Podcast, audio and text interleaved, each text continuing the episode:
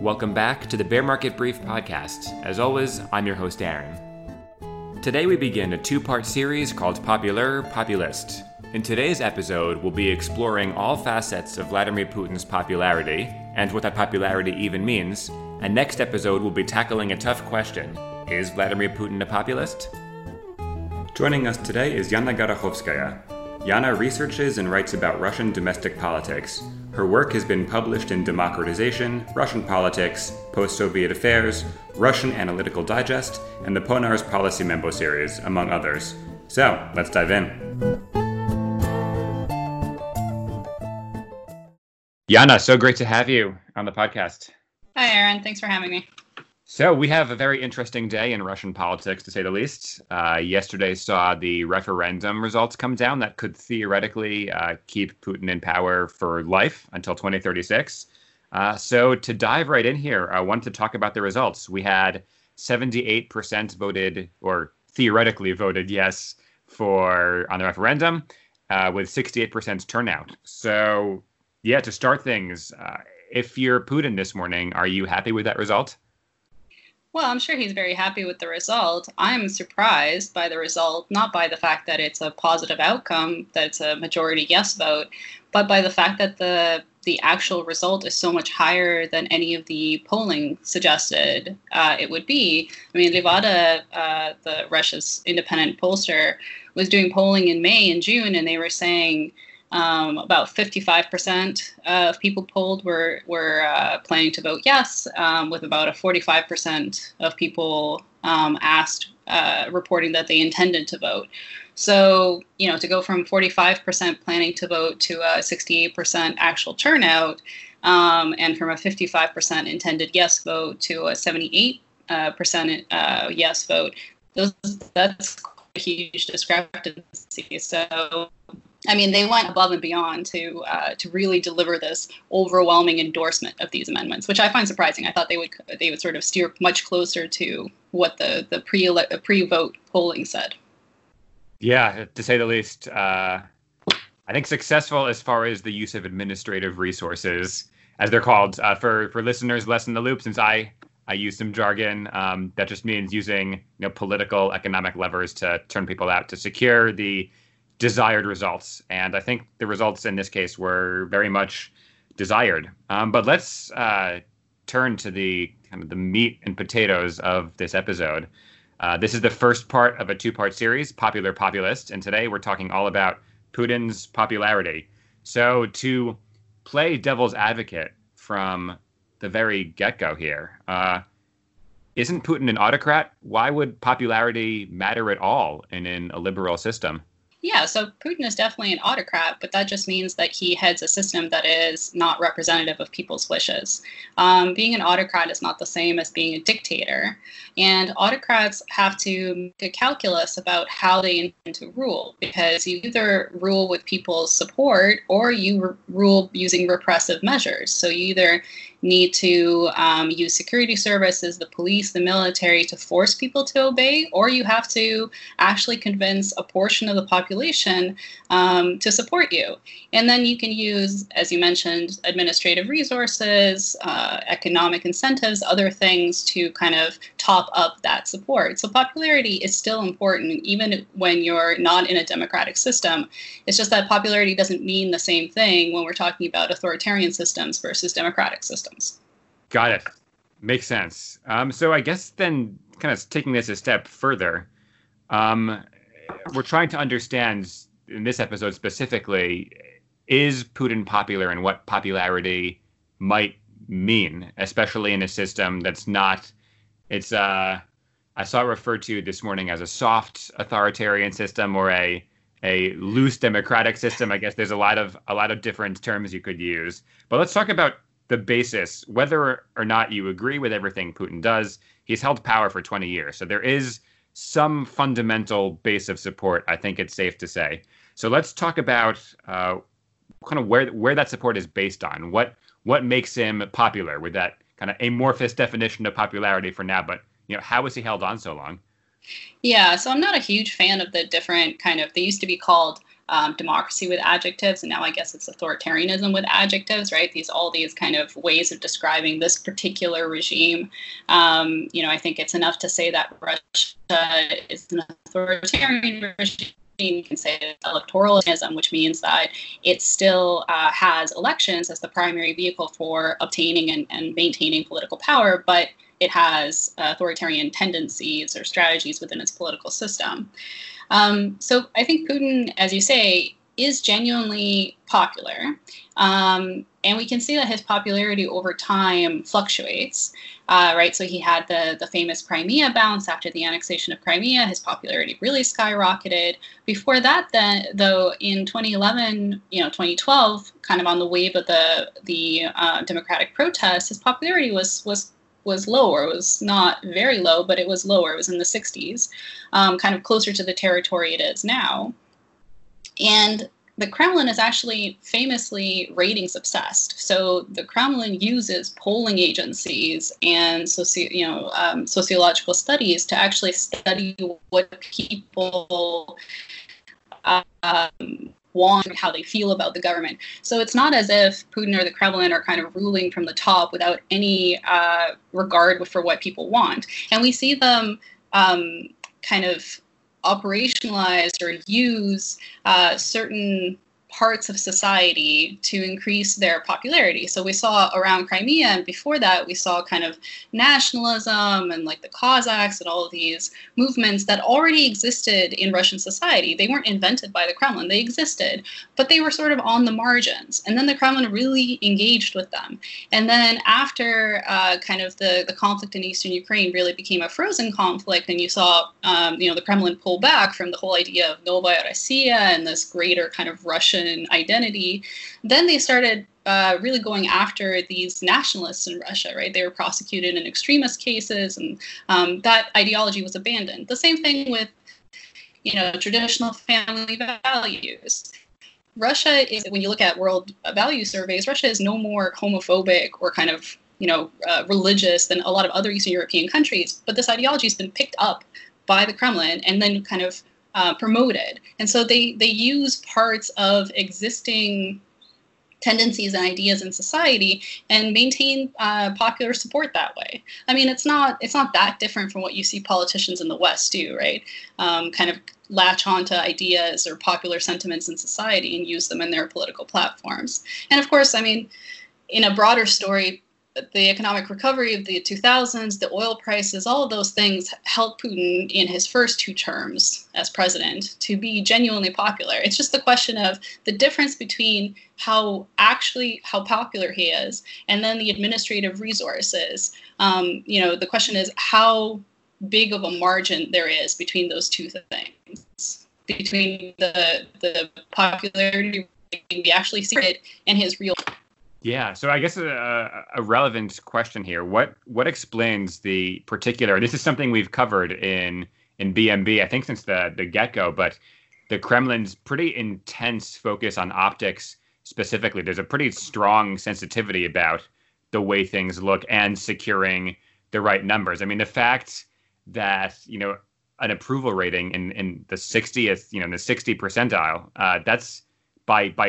all democratic standards, a very high, very high rating. So what what drives that sensitivity towards towards numbers and you know, public sentiment, especially given that it's a you know democracy light, we could call it. Yeah. So what drives it is the fact that in a, in a democratic system, your popularity rating is pretty closely tied to your reelection prospects, right? When a president uh, in a democratic system, a presidential system, heads into a reelection season, if his ratings or chances of being reelected um, are, you know, diminished uh, or slim. In Russia, because elections are not actually representative of, of public opinion, because they are manipulated, and they're manipulated, we should remember, locally and regionally. So is there is this is there is an idea about Russia that everything is controlled from the from the top down, and almost mechanically controlled, sort of personally controlled.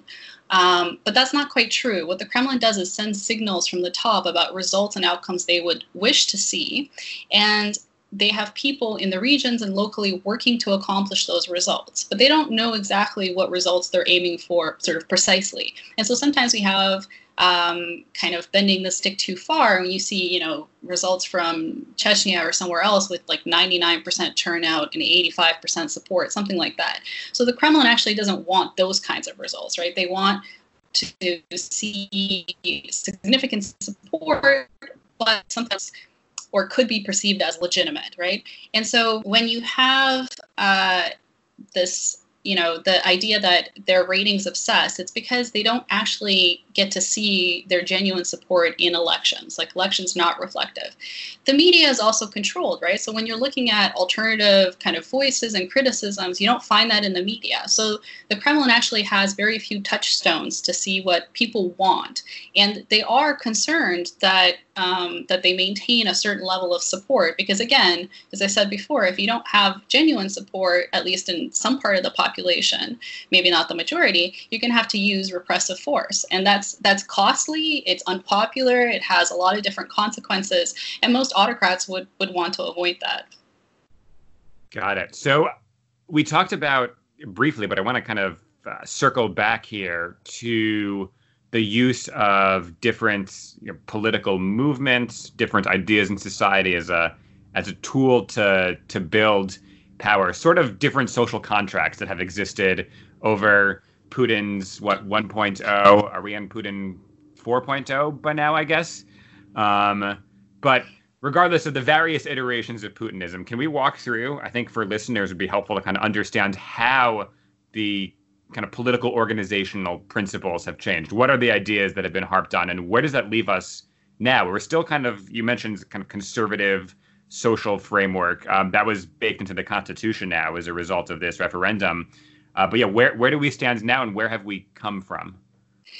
Right. So I think one of the things we haven't touched on yet, which is important and something that people may not think about when they're looking at popularity ratings for Putin, is that there are, um, practically speaking, no alternatives to him. And sometimes that's kind of said in the Russian context like a joke, you know, Putin is Russia is Putin, there's no one without, you know, there's nothing without him, he's the entire system. And we kind of came close to that in his, in the interview he just gave last week, where he sort of said, you know, let's not look for alternatives, let's not look for successors, let's, you know, let's do the job of government, suggesting that, um, you know, there's no one better than him in sort of uh, doing this job. But we arrived at this place really over the course of twenty years. It may seem now like this was inevitable, but that really wasn't the case, right? He spent his first two terms. So really, Putin's first two terms, the first decade of the two thousands, was devoted to building the power vertical, which is a system where everyone reports to their immediate superior, and the system is centralized in Moscow. All decision-making is centralized in Moscow. So he built that. This was uh, overcoming kind of the chaotic decentralization that Yeltsin had really um, implement had established by default, because Russia was not in a place in the nineteen, you know, late nineteen nineties to be any other way. Um, So building the power vertical, then uh, and in the process eliminating regional elite, uh, regional elites that could be any kind of um, opponents or any kind of competition. Again, the regional elites were a problem for Yeltsin in his time. Then we saw the emergence of United Russia, right? You needed this vehicle of power, this political party. Um, And then you saw a system kind of coalesce, a political party system coalesce around United Russia. So you had United Russia, then you had the systemic opposition, which were the only political parties allowed to um, take part in elections and allowed to be elected to the, the federal and the regional um, parliaments. And then you have the next section, which is sort of the Medvedev era, right? You have the system kind of comes together, then Putin faces the constitutional term limit issue. So he steps back.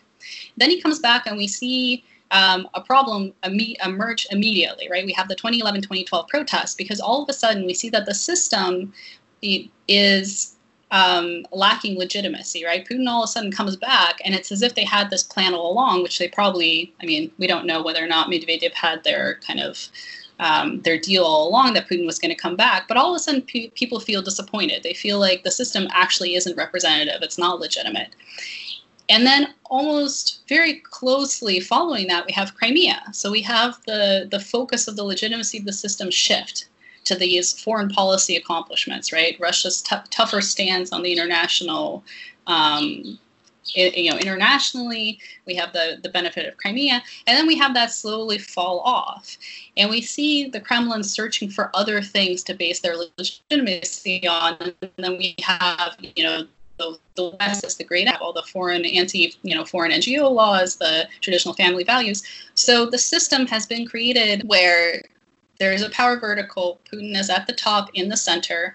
There are no pol political alternatives to him because the political framework has been made up in a way where all alternatives look um, just incapable, because he hasn't he hasn't allowed any competition to take place around himself or really in the political system.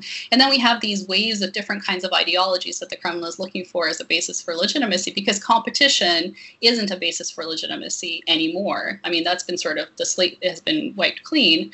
Um, and the problem happens, you know, when we see downshifts in his, I mean, his popularity has been really declining since the Crimea bounce has been declining, because they have, they have um, had to take unpopular decisions, policy decisions. I mean, the pension reform of twenty eighteen was highly unpopular, and Putin had to actually come out and defend it publicly, which was surprising. I mean, it's one of the only times he's come out and defended an unpopular political decision.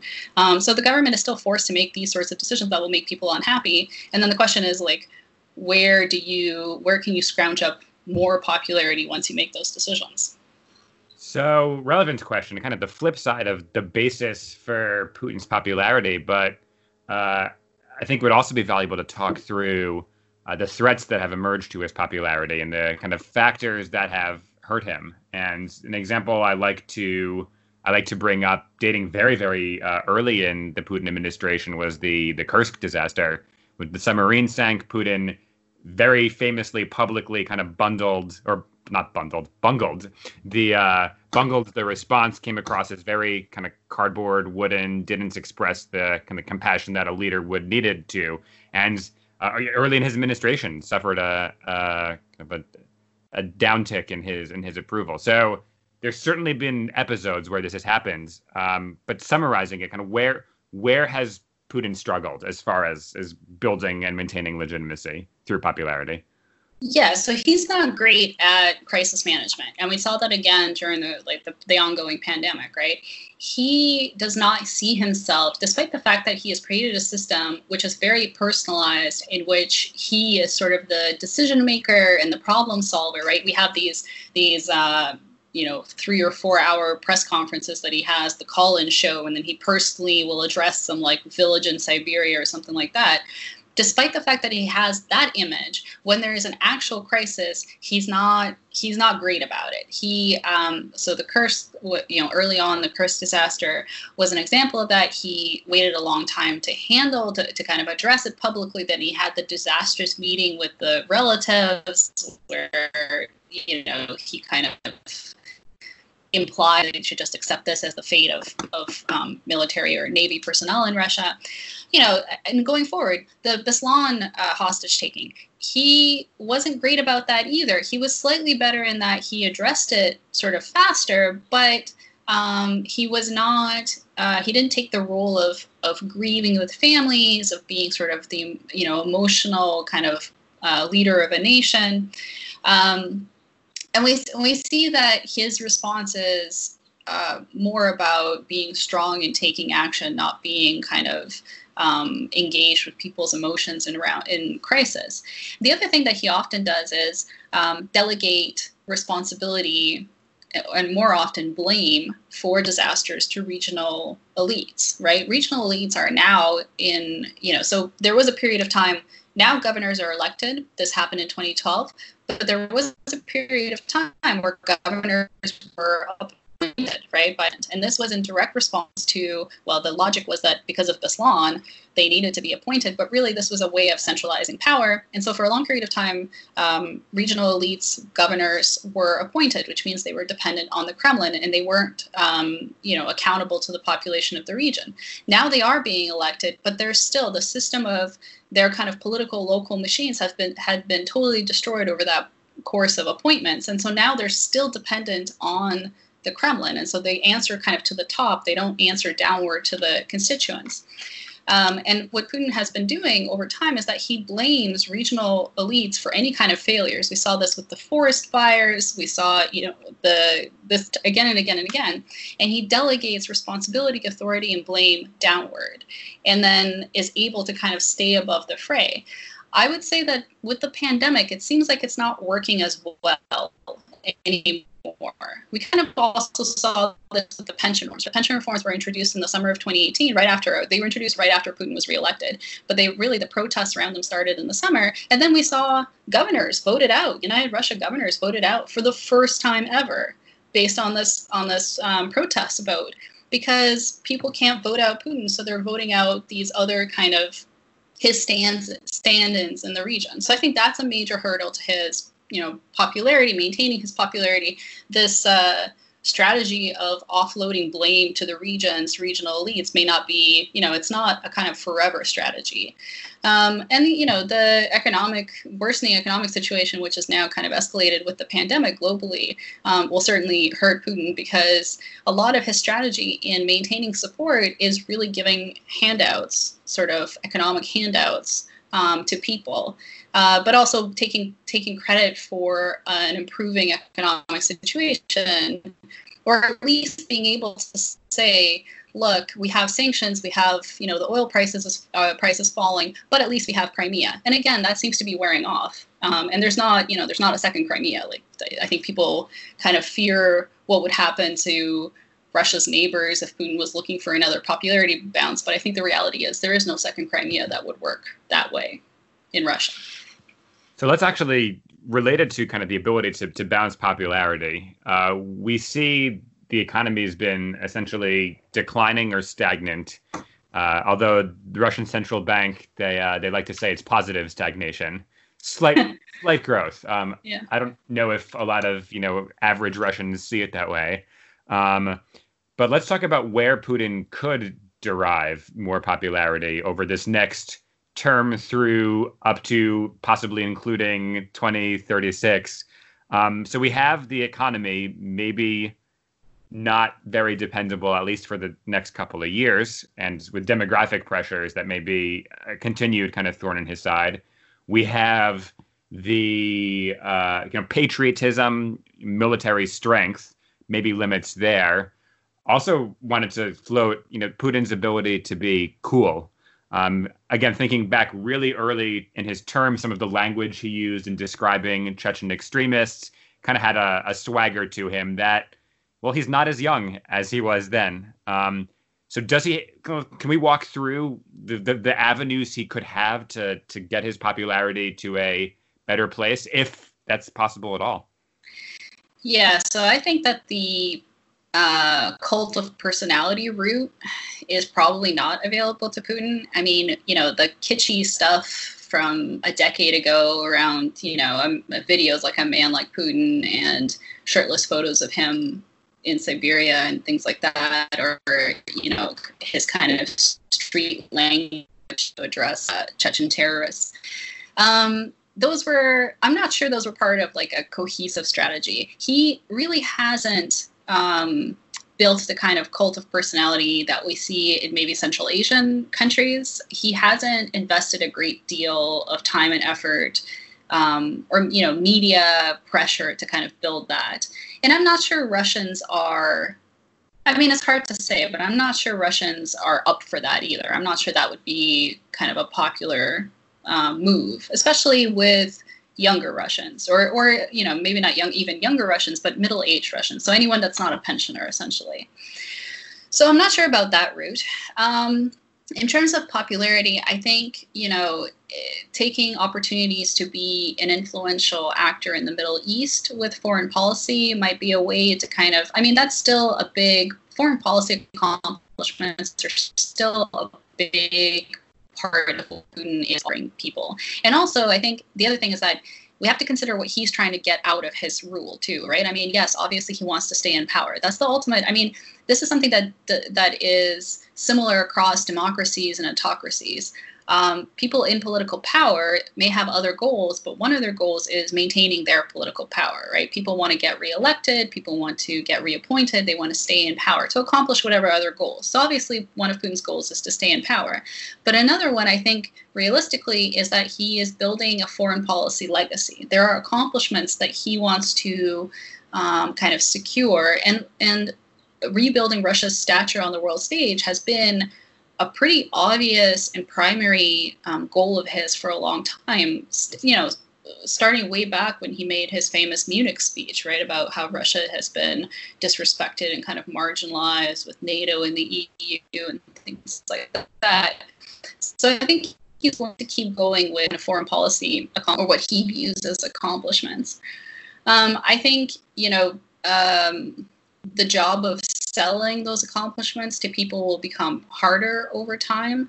Um, and I'm not sure kind of the avenues for an economic recovery. I mean, the, the oil, you know, deal, kind of the double whammy of the pandemic and then the, the crash in the oil prices that happened earlier in the year was a big miscalculation. It seemed like strategic miscalculation on the on the part of the Kremlin. And so clearly they're trying to um, improve the economy where they can, uh, but to, to what degree they're capable of doing that is also um, up in the air, right? I mean, now they're getting rid of the flat tax.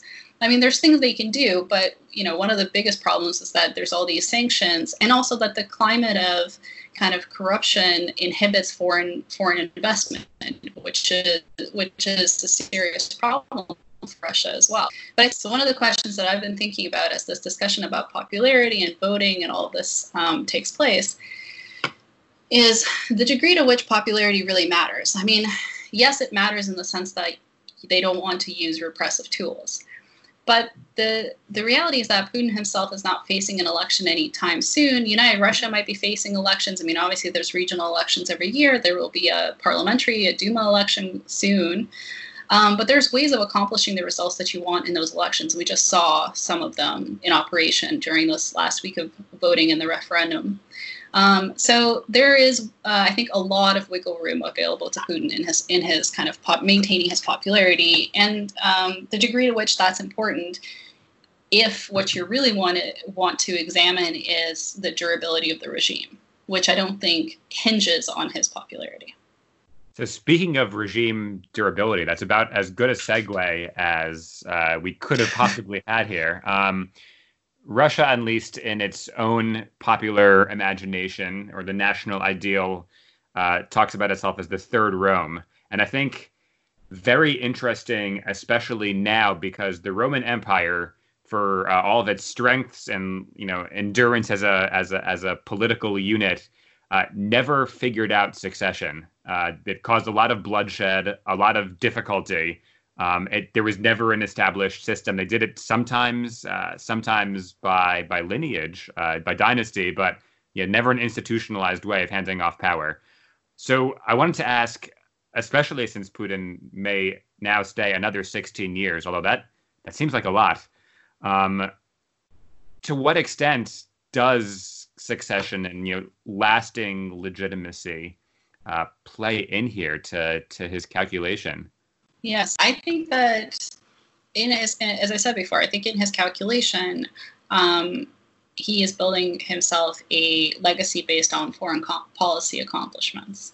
I think that's the primary goal of his, at least now in the last, I would say, probably in the last maybe five to ten years. He's finished, it seems to me, he is wholeheartedly disinterested in domestic policies. He...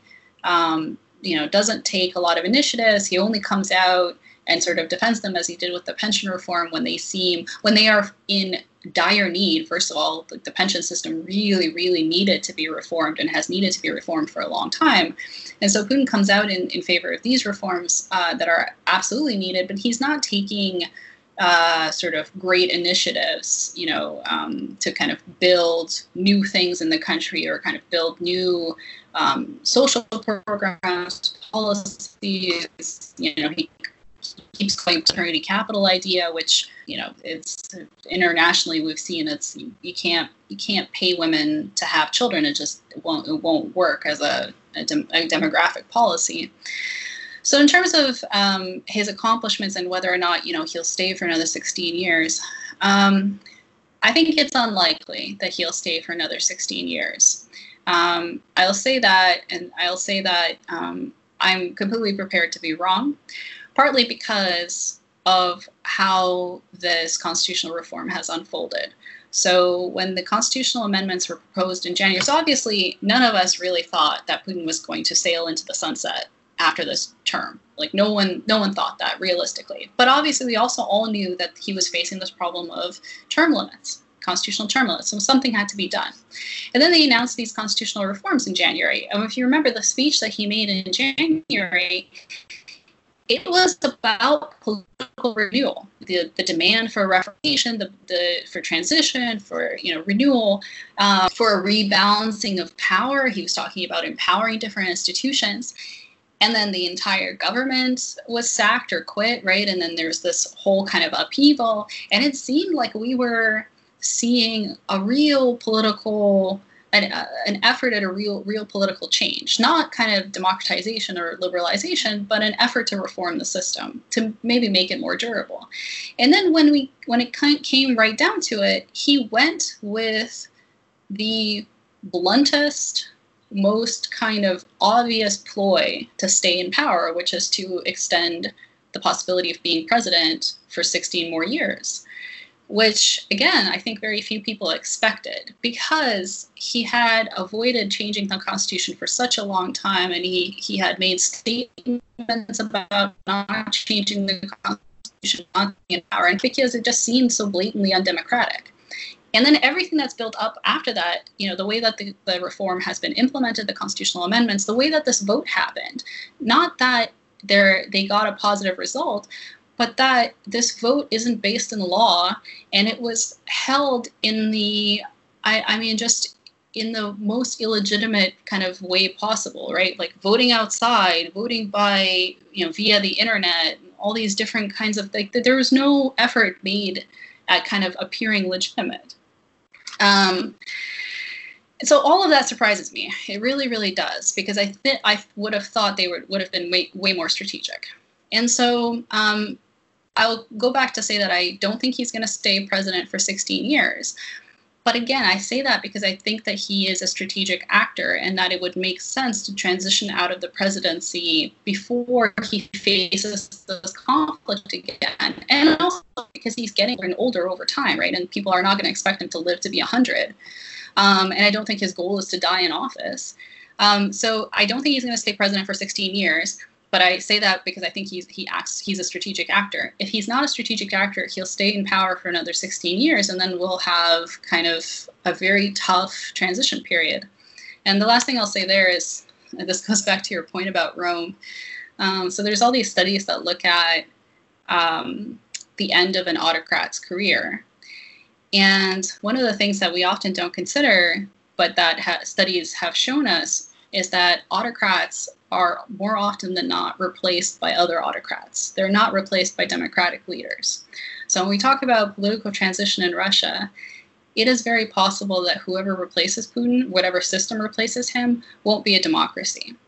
And so that's something else I think to consider also, right? When we look towards the end of Putin's career, um, that might not be a democratic breakthrough that we're hoping for.